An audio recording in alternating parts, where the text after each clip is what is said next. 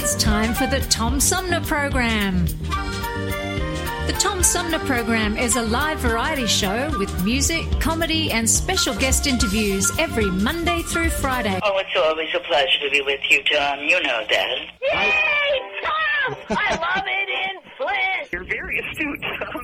Not an easy question. I'll debate Andy Dillon on your show. Well, uh, that's a very good question. Uh, hello, darling. This is Elvira, Mistress of the Dark, with Tom Sumner.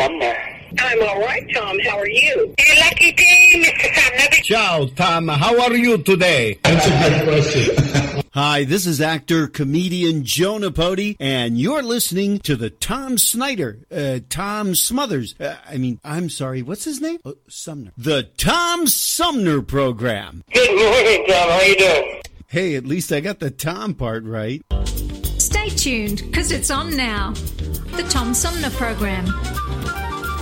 COVID 19 is the biggest health crisis in our lifetime. We're working around the clock with doctors and hospitals to stop it, but we need your help.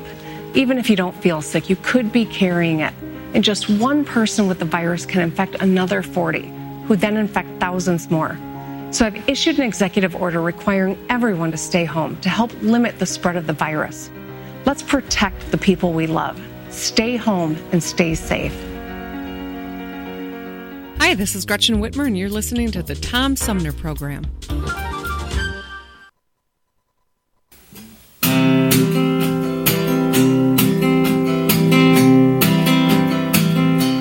have to lay low for a while. So I'll be staying here inside. It's too dangerous out in the world. I'll see you on the other side. When I'm in my quarantine, in my little place to hide, my heart is aching and I'm missing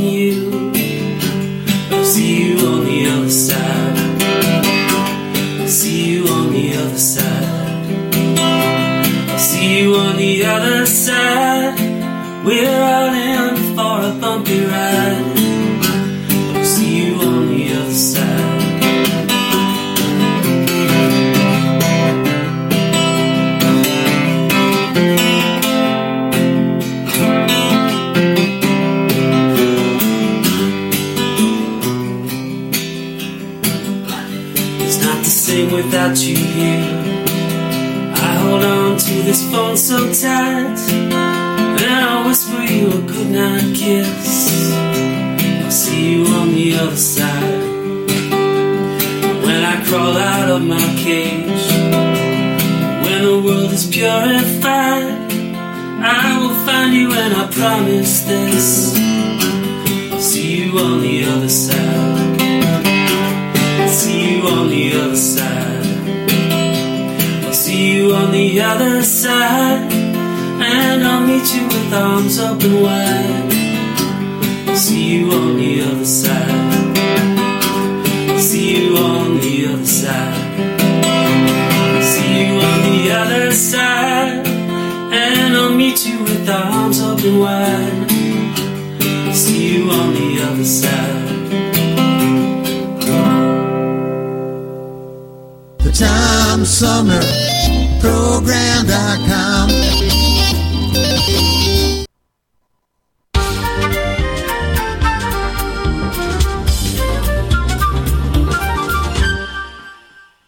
Welcome back, everybody. This is the Tom Sumner program. My guest this hour is a parenting expert at Brainly, and we've had uh, guests from Brainly on before. They've uh, recently done a study, and uh, it's good news for Michigan. We made the top five states where students spent more time reading this past summer, and here to talk about that from Brainly is Patrick Quinn. Patrick, welcome to the show. Thank you. Thank you for having me, and congrats to your state. Hey, that is a nice thing. We've we've gotten we've gotten beat up a little bit in recent news stories, and and, and uh, very often when Michigan makes national news, and this is probably true for a lot of states around the country and a lot of cities, when we make national news, it's usually for something kind of horrible. This is really nice, and and an un. An unexpected consequence of uh, the coronavirus, I think, is is that the impression that that you get? It is. You know, it seems like there's a lot of stuff that people weren't expecting about um, what coronavirus would do for students out there. You know, everybody was mostly concerned with what are we going to do with the students, and uh, so it's it's funny to see what the um, what stress indicators kind of fell onto the students' shoulders and what sort of path the kids took from that point on. Yeah, I just have this picture of uh, you know twenty years down the road. What what what are uh, what's the class of twenty twenty going to do for a reunion? Everybody stay home. Yeah. It's just going to be a, a giant Zoom meeting. yeah, yeah, exactly. Um, you know, when people you know are talking about their class year, you know, people are going to just hang their head. Class of twenty twenty, man. Oh man, their classmates. It'll just be pictures of their computer and their, you know, their dog. Tell me real quickly, um, Patrick, what Brainly does for listeners who may not have heard one of our previous visits. Yeah, absolutely. Brainly is um, the best way to think of it is an online study group. Um, so it's a place where students can go if they have questions or if they're struggling in a subject. They can punch a question into Brainly, and then kids, thousands and thousands of kids around their age who know the subject will be able to help them to find the answer and better to under better understand the subject. Um, it's a free service for any kids.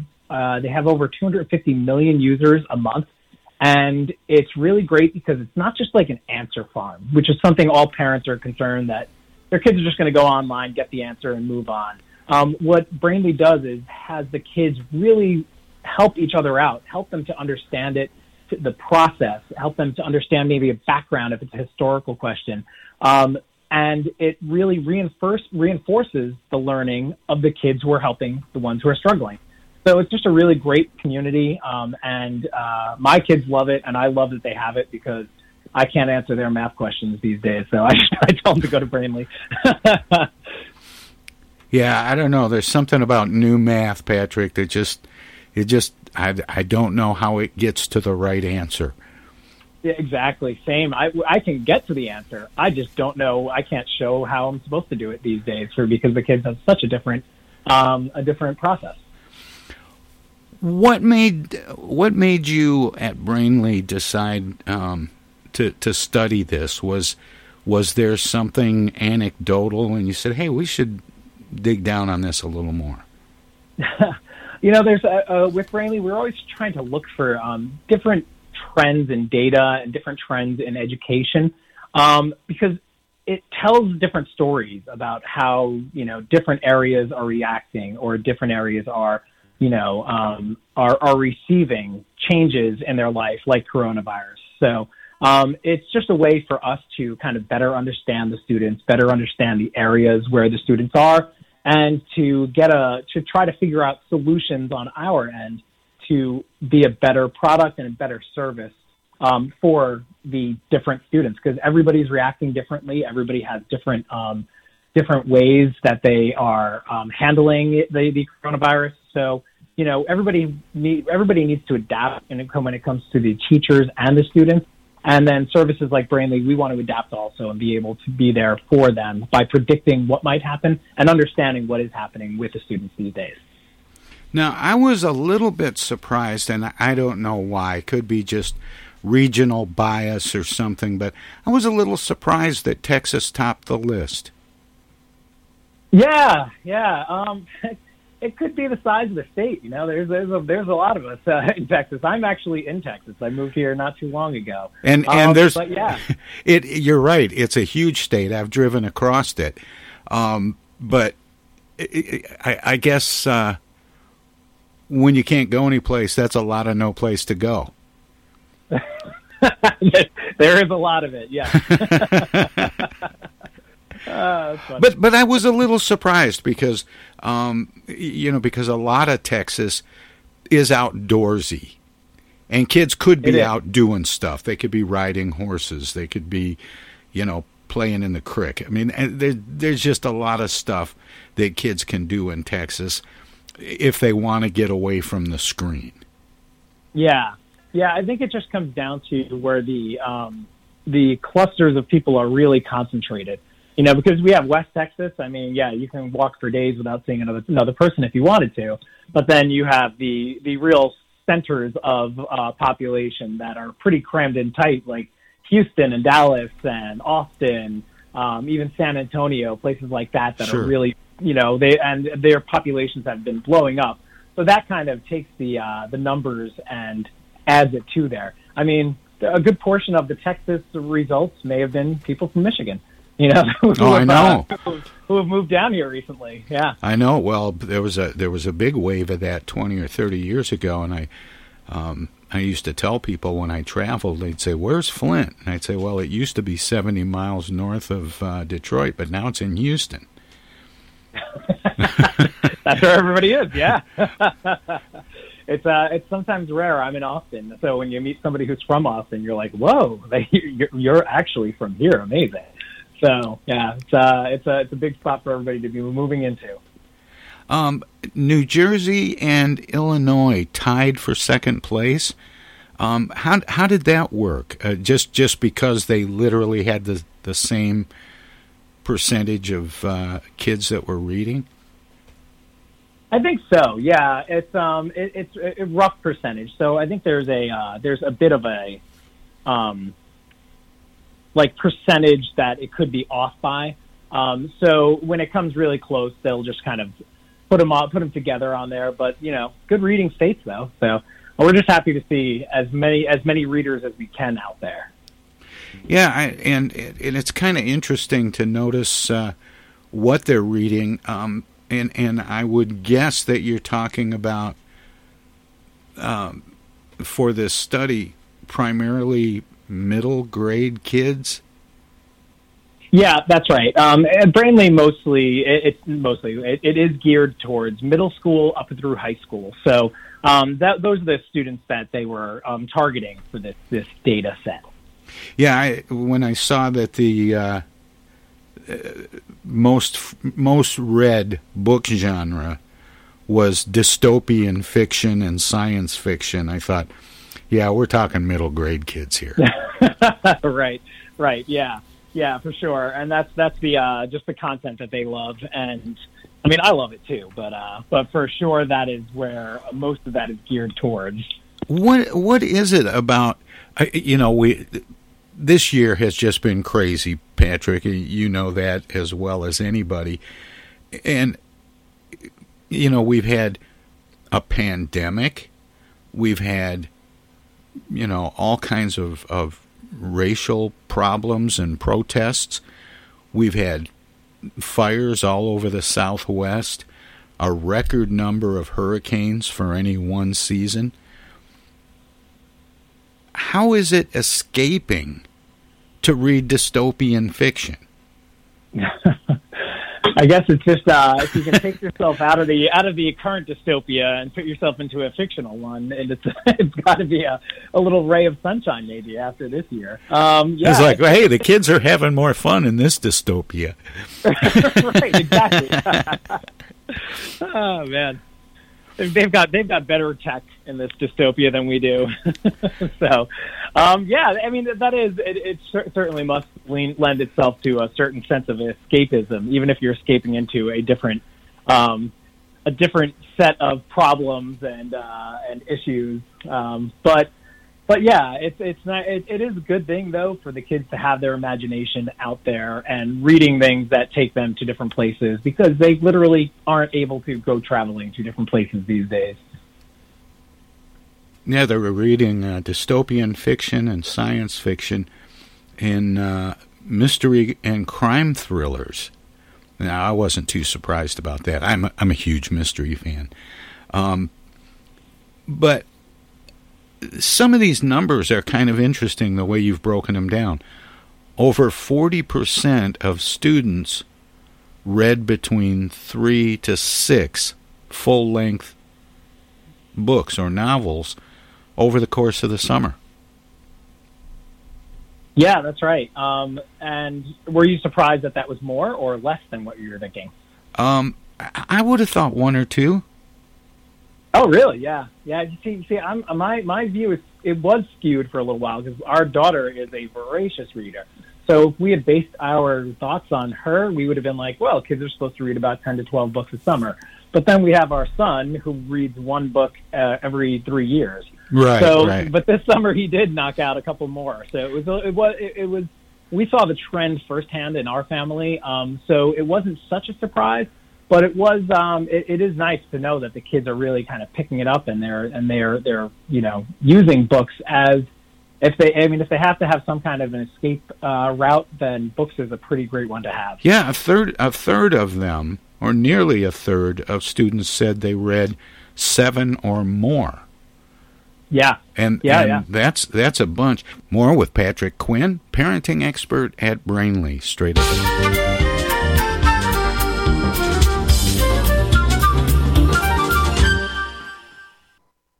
Everybody's doing a brand new dance now. Hi, this is Mark Farner, and you're listening to the Tom Sumner Program. I'm Julie Lopez with Crime Stoppers. Have you ever wondered what to do if you have information about a crime or the whereabouts of a felony fugitive and you want the police to know but you need to remain anonymous? Well, here's what you can do. You can go to p3tips.com or download the mobile app. You can go to Crime Stoppers of Flint and Genesee County's Facebook page and click on the Leave an Anonymous Tip tab, or you can call 1 800 422 jail. All methods are anonymous, and if your help leads to a felony arrest, you may be eligible for a cash reward. Remember, your voice matters. Hi, I'm Dr. Joneigh Khaldun. We know that COVID 19 is spreading rapidly across Michigan right now. The most important thing people can do to protect themselves is social distancing. That means, unless you are a critical infrastructure worker or going out to get food or medicine for your home, you should be staying at home. Stay home, stay safe, save lives.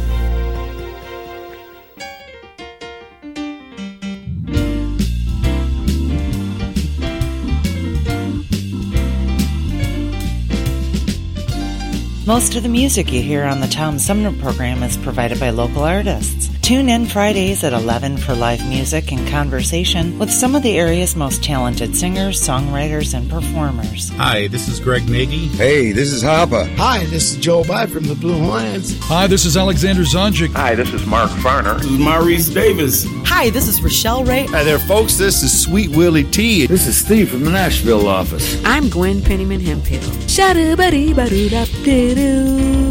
Tom Sumner program celebrating the rich talent pool from Flint, Genesee County, and throughout Michigan.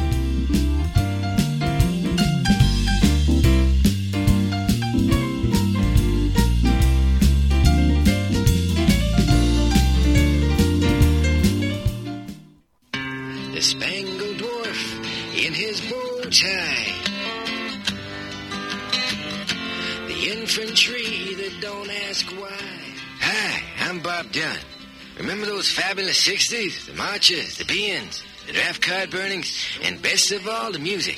Well, now Apple House has collected the finest of those songs on one album called Golden Protest, performed by the original artists who made them famous. You'll thrill to Society's Child by Janis Ian, Pleasant Valley Sunday by the Monkees, What Have They Done to the Rain by the Searchers, In the Ghetto by Elvis Presley, Silent Night 7 O'Clock News by Simon and Garfunkel, and who can ever forget this all-time classic? Yes, it's Barry McGuire's immortal Eve of Destruction. And of course, my own Masters of War, all for the incredibly low price of $3.95.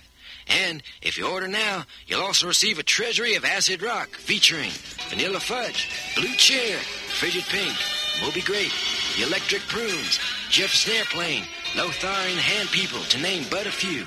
Plus, as part of this special limited offer, you'll also get the best of the supergroups with Traffic, Cream, Blind Faith, Ginger Baker's Air Force, and many, many others. Yes, this is a collector's dream, Golden Protest, plus two fabulous 60s albums, all for only $3.95. If you were to purchase these selections separately, they'd cost you hundreds of dollars, and many cannot be found anywhere at any price. Well, it's time for my boot heels to be wandering. But here's someone who'll tell you how you can get this amazing record package. Here's how to order this amazing record package. Just send $3.95 and check your money order plus your name and address to Apple House Box 70K South Bend, Indiana. Once again, that's $3.95 and check your money to Apple House Box 70 Do it Tom Sumner Program.com. The Tom Sumner TomSumnerProgram.com. This is Jill Stein, and you're listening to the Tom Sumner Program. More with Patrick Quinn, parenting expert at Brainly, straight ahead. Do you have any sense or feeling that it may have been skewed because technically summer was quite a bit longer than expected? that is a good question. I wish I thought of that because yeah, summer definitely was almost. It seemed like an eternity this year, but but it was uh, at least uh, two months longer than what it normally would have been. I've I've been Um, I've been tempted to to write a report on how I spent my COVID vacation. it, it's a continuing uh, vacation, I guess, for everybody. That's really funny. Uh, Well, we have we have snow days in uh, in Michigan. You know where the roads are just so bad that you know they cancel school and the kids get a day off and and it's always kind of a celebratory thing. It's like yay snow day. And, and this just feels like the longest, draggiest snow day ever. Absolutely, yeah. The uh, the novelty of it wore off way quickly, and I totally remember snow days. I, I grew up in New York, and we didn't have many. I was grew, I grew up close to New York City, but and I was I worked as a teacher for a while too. So even as a teacher, you were excited for snow days. The snow day came, it was like yes, you know, you get that one day off. But having those that at first that first week, it was just strange and like kind of figuring out what was going on. But once we got, once all the kids get into the uh, the the daily activities of it, you know, it loses its shine. And man, like they're my kids are more excited to go back to school now than ever. Um, and it's it's it's funny because now it's like the opposite of a snow day is a school day if they can go back for some reason. Yeah, and, and according to this uh, survey that you did, 74% of the students nationwide said they read more unassigned books during the 2020 summer vacation than they did last year. That's a huge increase. It, it certainly is, and it's a lot of it has to do with tech that's out there also. You know, with the um, kids that if you if there's a popular book and you go into something even like TikTok or you know Instagram or any of those and just type in certain hashtags that would surround specific characters or something like that, you can see how the popularity of these books grow through social media also because the kids are able to find other books or other readers and it becomes almost a community online in that sense that they're finding other people that are into the books and then from there they're able to find new recommendations or if they know there's a group of people that are excited about a certain book or a series it really prompts them to go reading it also. So you know we do hear a lot of uh, like negative stuff about the social media and you know stuff you really got to watch out for for the kids and that's 100% accurate and true but there is always the uh, the rays of sunshine in the social media also where the kids are able to you know Well, it's take been a- some kind of an element and turn it into something great It's been a lifeline for a lot of people during the uh,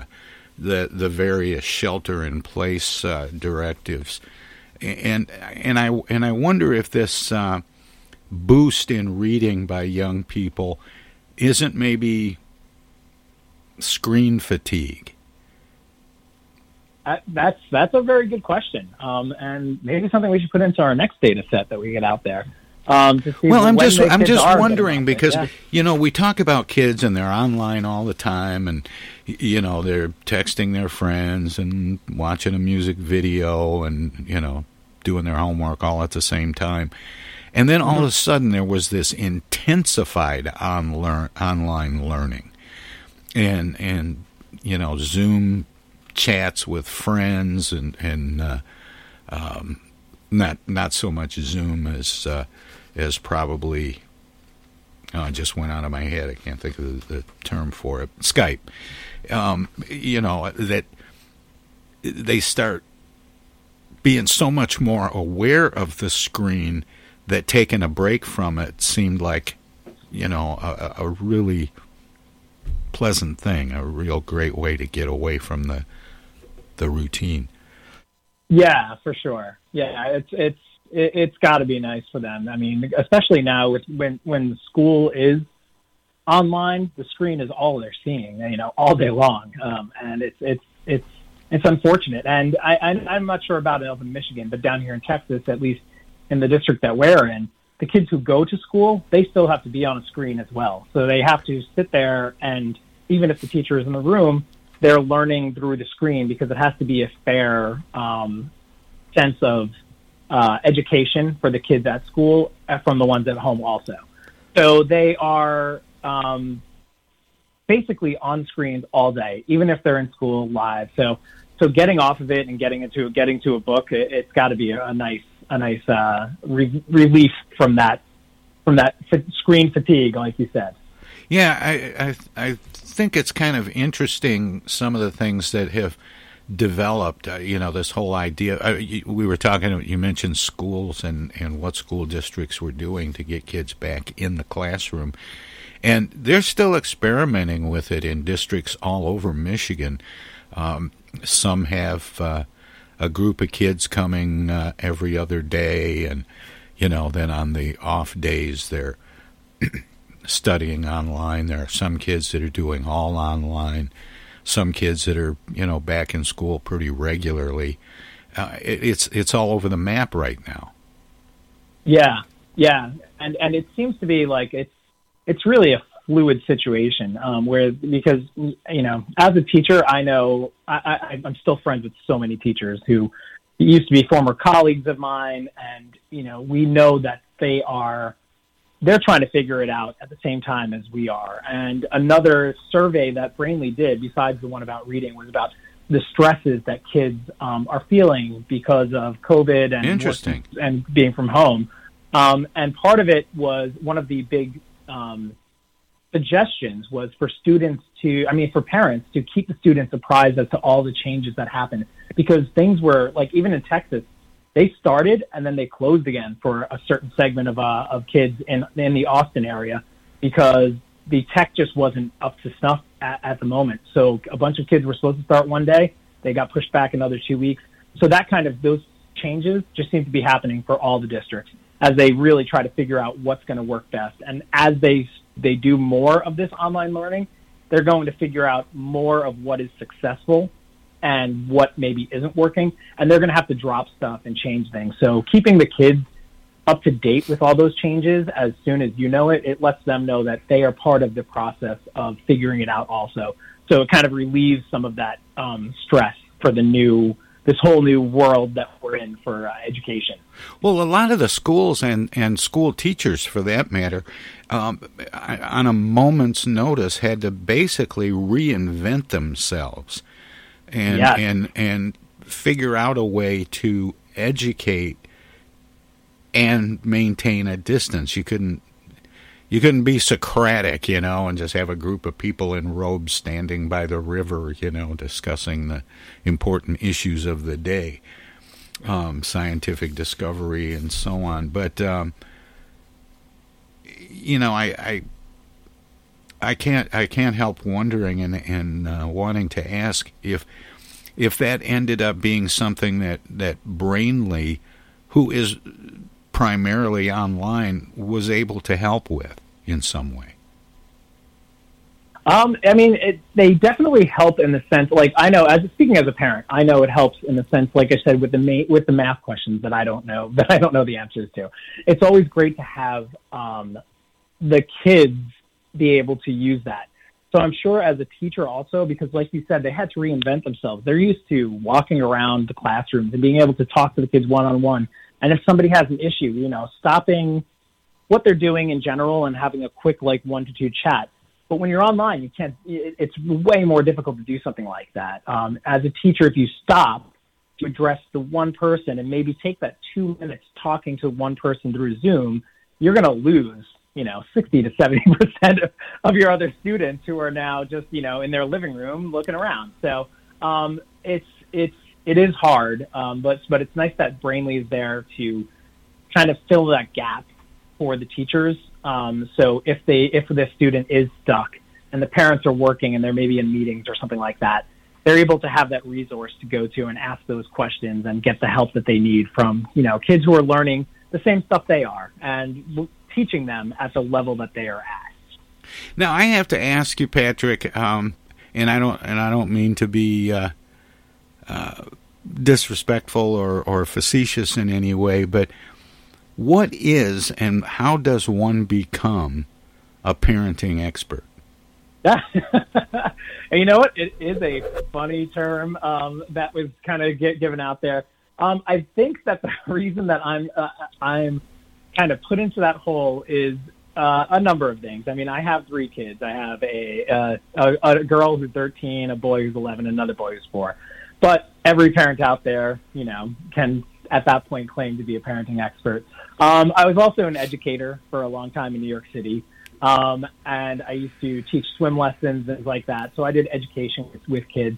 But I also um, ran uh, one of the co-founders of Life of Dad, which is a parenting website. Um, and that was my full-time thing for uh, close to nine years. It turned into one wow. of the biggest parenting communities in the world um, when it comes to the dad side of things. Um, so it was a number of years of parenting content, parenting interviews with with other parents, um, going to parenting conferences. So I, I kind of I, I do have that little bit of an edge, although I would never really claim to be a parent expert for somebody else's kids. Every every parent is the expert for their children. Um, I just happen to be in the parenting space for a long time on a bunch of different levels, uh, working with kids, working with parents, and working with everything in between.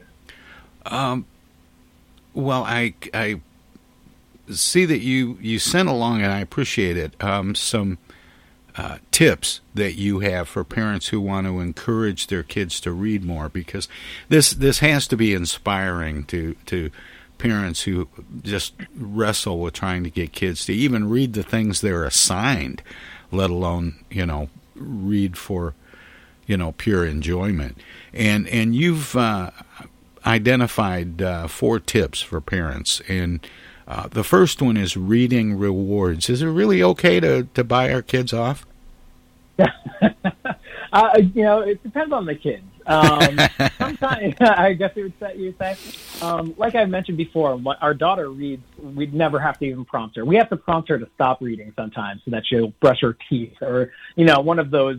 She's one of those kind of people. Um, but our son, um, he really, he kind of like he likes reading when he does it but sometimes if we ask him to, he's a little combative about it. He doesn't want to. He gives pushback. Um, so having just little rewards is is just a great way to have that little incentive, and it doesn't have to be something big at all. You know, little inexpensive prizes, or maybe something like, hey, if you read ten books, mom or dad will take you out to lunch. You know, go up the block and get a hamburger or something like that. So little things like that would it really goes a long way to have the kids inspired to read. I mean, I remember back when I was my kids, my son's age, and doing the library reading reading program over the summer and knocking out like 12 books just so I can get, I think it was like a folder. It was something, you know, it was, it was yeah. nothing, but, but I did it. And I still remember that to this day. I'm 44 years old now. And I remember doing that when I was nine or 10 years old. Well, I tell you, if, if when I was a kid, if somebody had told me I got a prize for uh, reading 12 books, it better be a 10 speed. but but you talk uh, about one thing that that might help is uh, p- piggybacking on their passions.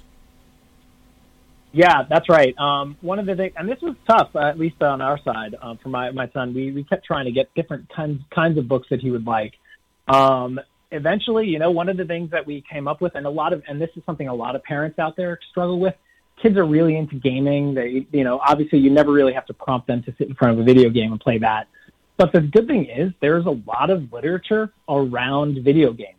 Um, if it's if they're a little bit older, you can get books like Ready Player One, which is kind of centered around an online gaming world. Um, but there's also games, uh, books that are specific to certain games, or the characters might be gamers themselves. So it really gives a sense of uh, of connection to the kids that are out there. Um, but yeah, finding their interests, finding books that align with what they're into, uh, that's obviously going to be the best way to get them into books. And it might still be a struggle, you know, it might still be something tough. You might have to get three or four different books or try the different things before the kids really latch on to one. Um, but yeah, finding those interests and, and really um, steering them in the direction of the stuff they're already into, that'll make it so much easier for the parents to get the kids to, um, you know, dive into a book, hopefully, and read through them. You also suggest um, possibly making a themed reading nook. Um, how much of that is about the theme, and how much of it is about setting up an environment where reading is easy to do, as there's good lighting and, and the, the furniture is comfortable or, or suited to um, reading for a, yeah. know, some period of time. You know, how, how much of it is fun and how much of it is function? Yeah, I mean, it, it can be it, it, can be something re- as simple as, like you said, like a, just a spot with some good lighting. But I mean, if you have the resources and the time to do it, turning a, a space in your house into a reading area that's specific for your child, that would be that would just make it great for them because then they know that when they're in that spot, it's that's what it's for, and it kind of maybe turns the the reading experience into not just one of you know absorbing the words and maybe imagining it, but then all of a sudden you have this sense of like this is a space for it, and um, the kids will kind of align that space with their thinking on books and if it's cozy, if it's nice, then reading also can be cozy and nice. Um, so it's just a really a good good good idea if you have kids who um, get distracted. You know, get them to a spot that's away from the TV, away from all the other stuff, and like you said, good light, comfortable spot. Um, maybe put together a, a beam if you want to, but really just somewhere that's quiet and relaxing. And and Patrick, you also uh, suggest setting a good example, um, which which sounds to me like making uh, us grown-ups read too. yes. yeah, I hate to do it to everybody, but um, you know, the studies they they show that there's if you're if the parents are reading, the kids are twice as likely to be be kids who also enjoy reading. Um, my but, wife and I, we both read, and it, and it, it's not for every kid. Like I said, my son didn't really get into it, but um, yeah. But setting setting a good example, you know, is great for reading. But that's one of those things that that fits everything that you talk about. Is it really? It is the job of parents to embrace uh, their kids' education and you know to to set a good example in lots of different ways.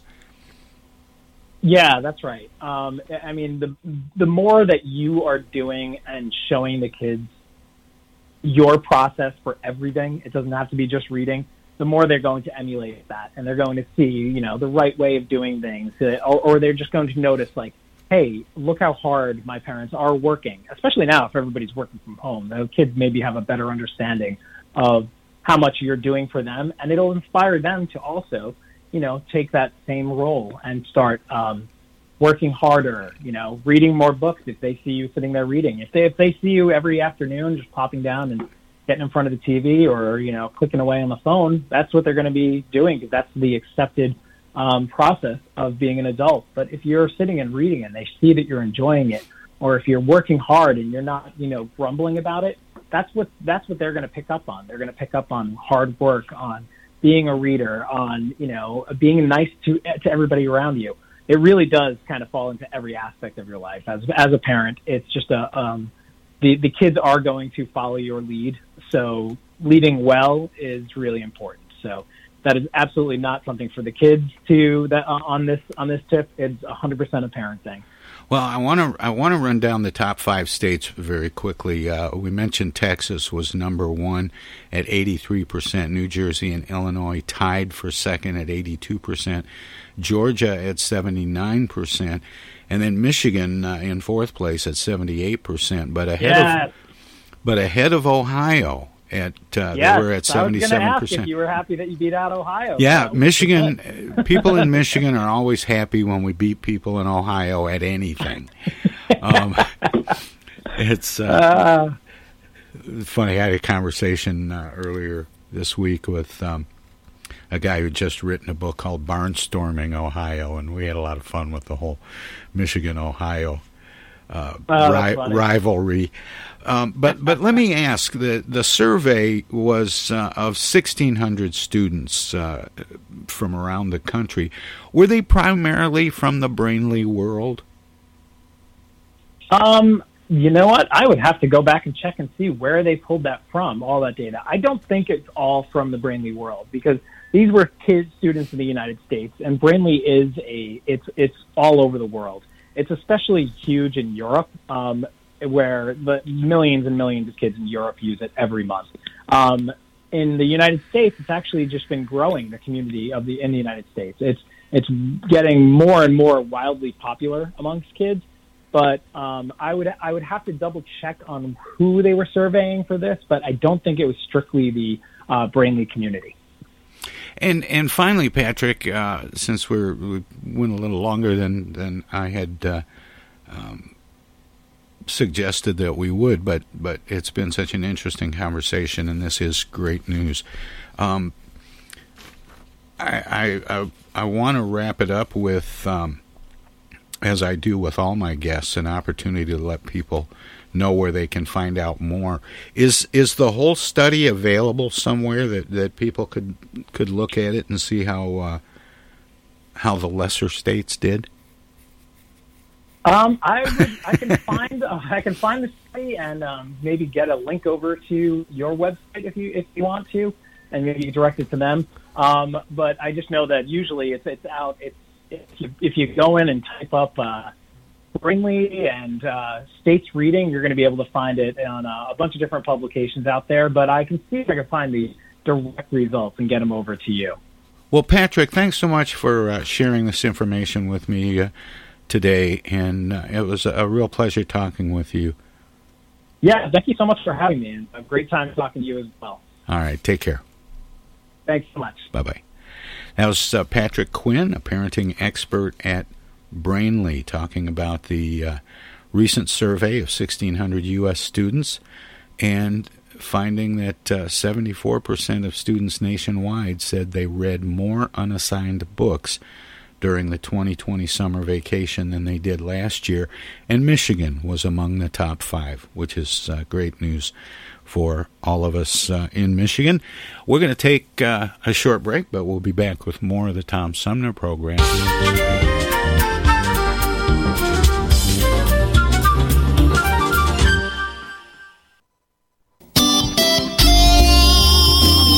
Old fashioned radio for a new generation. The Tom Sumner Program.com. The Tom Sumner Program.com. The Tom Sumner Program.com.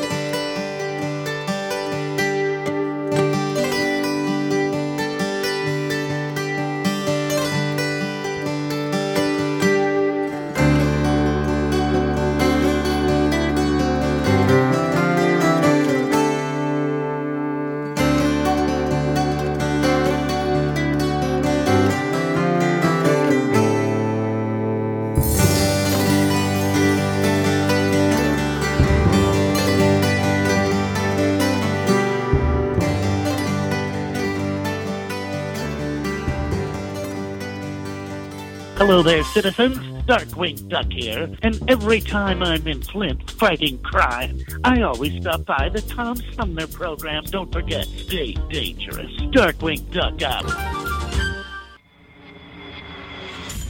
The Tom Sumner program plays host to the best political roundtable on radio every Wednesday from 10 a.m. to noon. Armchair Politics features great commentary and analysis about the headlines from local, state, and national politics with an alumni of world class pundits, plus quotes, tweets, and those weird and wacky stories we call the X Files. If it's Wednesday, catch Armchair Politics on the Tom Sumner program.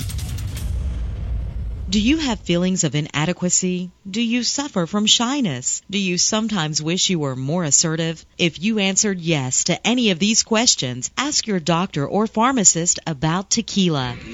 Tequila is the safe, natural way to feel better and more confident about yourself and your actions. Tequila can help ease you out of your shyness and let you tell the world that you're ready and willing to do just about anything. You'll notice the benefits of tequila almost immediately, and with a regimen of regular doses, you can overcome any obstacles that prevent you from living the life you want to live. Shyness and awkwardness will be a thing of the past, and you'll discover many talents you never knew you had. Stop hiding and start living with tequila. Tequila may not be right for everyone. Women who are pregnant or nursing should not use tequila. However, women who wouldn't mind nursing or becoming pregnant are encouraged to try it. Side effects may include dizziness, nausea, vomiting, incarceration, erotic lustfulness, loss of motor control, loss of clothing, loss of money, loss of virginity, delusions of grandeur, table dancing, headache, dehydration, dry mouth, and a desire to sing karaoke and play all night rounds of strip poker, truth or dare, and naked twister. Warning, the consumption of alcohol may make you think you're whispering when you're not. Is a major factor in dancing like a retard. May cause you to tell your friends over and over again that you're in love with them. Also may cause you to think you can sing. Alcohol may lead you to believe that ex-lovers are really dying for you to telephone them at 4 in the morning. Alcohol may make you think you can logically converse with members of the opposite sex without spitting. It may create the illusion that you are tougher, smarter, faster, and better looking than most people. And it may lead you to think people are laughing with you.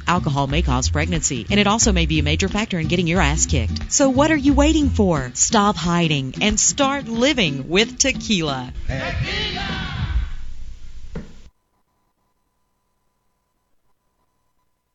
Those hands, no matter whose they are, can spread the germs of many common diseases. That's why I want you to realize how important it is to keep hands clean, to wash them regularly and always before meals with Lifebuoy, which not only removes dirt, but helps to remove germs. Teach the children this habit. Form it yourself.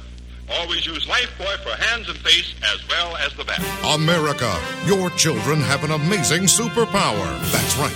They can help save lives by simply washing their hands. Just 20 seconds of thorough hand washing after they've coughed or sneezed or been outside can help fight against the dastardly spread of germs. Armed with only soap and water and hands, your superhero can protect you, your family, and everyone out there in America land. Amazing! Find out more at coronavirus.gov. A message from the CDC and the Ad Council. In The interest of goodwill. The Hoffman Beverage Company feels compelled to make this announcement. It's simply this. All Hoffman flavors have that happy taste, except sarsaparilla. We might as well come right out with it. We haven't quite hit that happy, carefree note in sarsaparilla. Now, please don't misunderstand us. Our Hoffman sarsaparilla is absolutely dependable. It's trustworthy, it's loyal, and many fine, upstanding citizens love it. But it just isn't what we call happy. You take our Hoffman orange, it's absolutely rollicking. Our lemon is almost giggly. Our black cherry and black raspberry are so bubbling with happiness, they dance in the glass. They all have natural flavor and famous Hoffman steady sparkle. We're sorry about Hoffman sarsaparilla. Why isn't it happy? Well, let me ask you. Could you be happy if your name This is U.S. sarsaparilla? Senator Gary Peters, and you're listening to the Tom Sumner Program. Ladies and gentlemen, in Philip Rapp's creation, The Bickersons.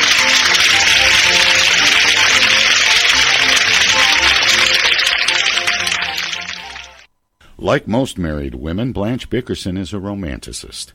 Having talked poor husband John into taking her on a second honeymoon, three o'clock in the morning finds Mrs. Bickerson in the lobby of a small hotel at Niagara Falls.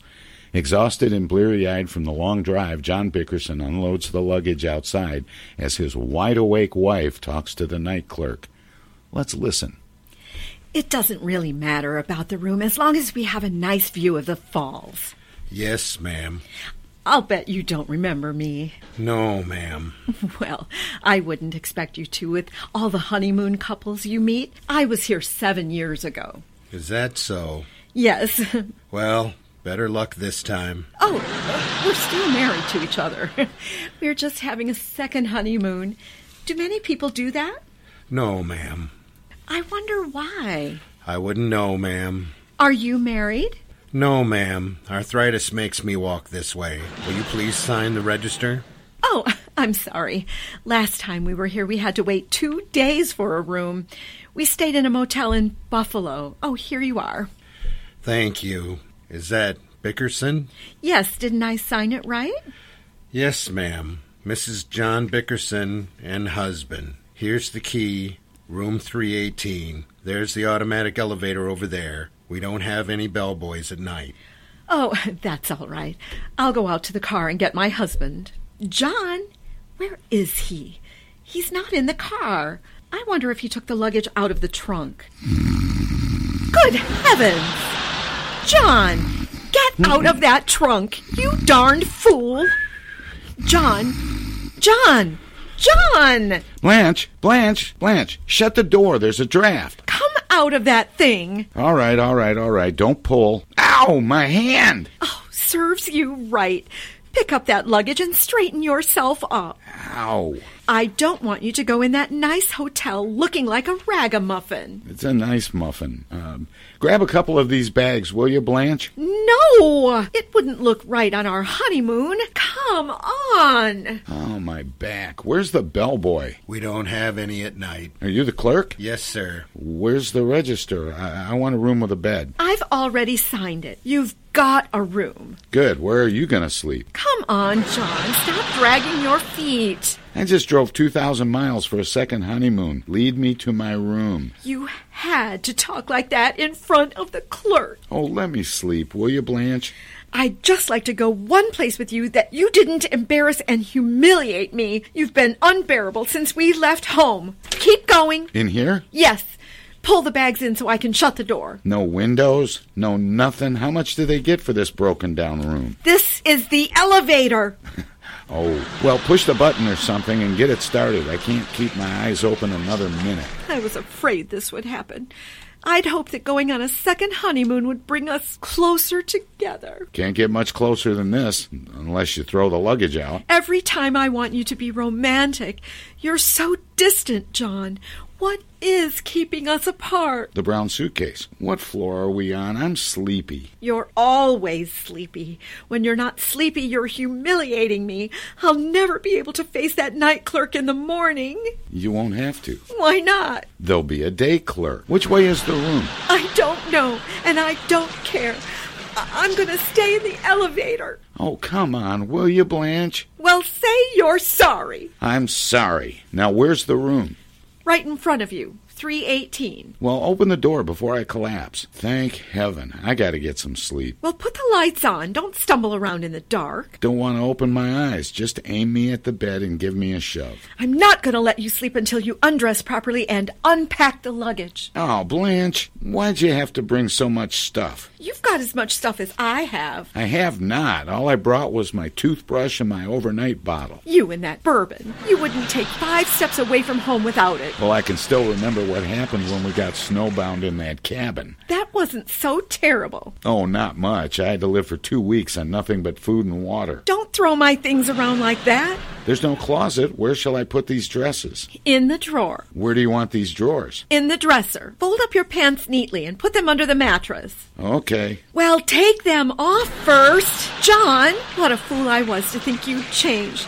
The second honeymoon was just as big a mistake as our first one. Oh, no, it wasn't. I'm so sorry you made me go on this trip that I could just die. I didn't make you go. You shanghaied me, even tried to get me to marry you again. Was that such an unreasonable request? Yes, it isn't legal. Why not? A man can't be punished twice for the same crime. Oh, that's too bad about you. How you shamed me in front of all my friends. And after I sent the invitations out, too. Well, I wasn't going to have any formal wedding and put out a lot of dough to feed your hungry friends and their squalling brats. There wouldn't have been any brats there at all. How do you know? Because I said plainly on the invitation Mr. and Mrs. John Bickerson will be married March 9th, no children expected. Put out the lights. I'm never going back to that horrible apartment we live in. I'm going to sit here and stare at the falls forever. Wouldn't hurt you to look at them either, John. I see them every day on the shredded wheat box. How can you be so cynical? I'm glad I have a little romance in my soul. Just the sight of those falls brings back memories. Mm, yeah. Sit up, John. Look at that cascade. Doesn't it remind you of something? Yeah. What, John? I think I left the water running in the bathtub. John, you didn't. Okay, I didn't. Good night, Blanche. I never should have trusted you to lock up. Now I'm really worried. Did you close all of the windows? Close the windows. You didn't leave any lights burning, did you? Uh, no. Did you leave food for the cat? Left enough for a week. What did you leave him? A six pound tin of corned beef. Did you empty it into a plate? No. Well, how do you expect the cat to eat? I left the can opener on top. Stop worrying about the cat. We should have taken all the animals with us. Poor little canary locked in the cage. Cat can't get out of the house. And who is going to feed the goldfish? Oh, I'll bet they're terribly unhappy. Oh, they're not unhappy. They're having a fine vacation. They are not. They are, too. When I left, the cat was fishing. Fishing? Where? In the goldfish bowl. He was using the canary for bait. John Bickerson! Oh, go to sleep. The canary and the goldfish are fine, and I wish the cat would drop dead. Don't talk like that. I love that cat. When I get home, I'm going to enter him in a cat show. What for? He couldn't win anything. Maybe not, but he'd meet a lot of nice cats. Go to sleep, will you, Blanche? I'm not sleepy. Why don't you sit up and talk to me? Blanche, people don't talk at four in the morning. You talked until five o'clock on our first honeymoon. You kept reciting poetry and telling me how beautiful I was. Do you remember what you said, John? No. You told me your love for me was like a raging inferno.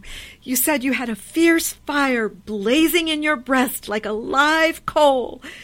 What happened to it, John? It's only a clinker now. How can you say such terrible things to me? Blanche, I'm so sleepy I don't know what I'm saying. I'd like to hear you say things like that to Gloria Gooseby.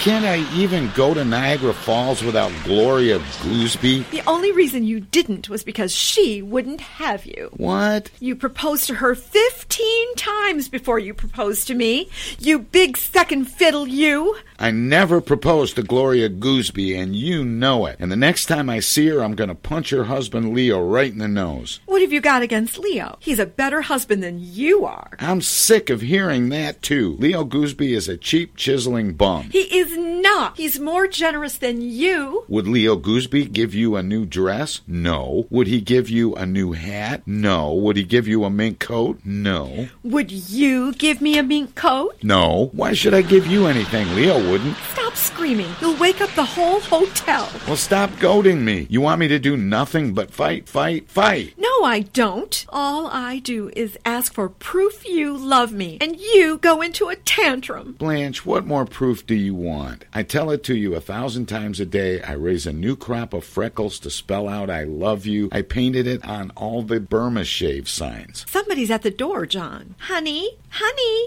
honey. Honey! Madam, this is not a beehive. It's my bedroom. What are people wandering around in the halls this time of night for? Broken down hotel. Don't be so crabby. It's probably some nice little bride who can't find her husband. Maybe he's lost. He isn't lost. He's hiding. Put out the lights, will you, Blanche? I've got a vile headache. Nobody told you to yell your brains out. Good night. If you just stand here and look at the falls for a few minutes, your headache will go away and you'll sleep fine. Mm. Where does all that water come from? I once read it goes over at the rate of 346,000 gallons a second. John? Yeah? Are the falls higher on the American side or on the Canadian side? I don't know. I'll have to find out in the morning. What a majestic spectacle. I'm convinced there's nothing in the world like Niagara Falls. Except you, Blanche. Really, John? Why do you say that? Because you never dry up either. Good night, John.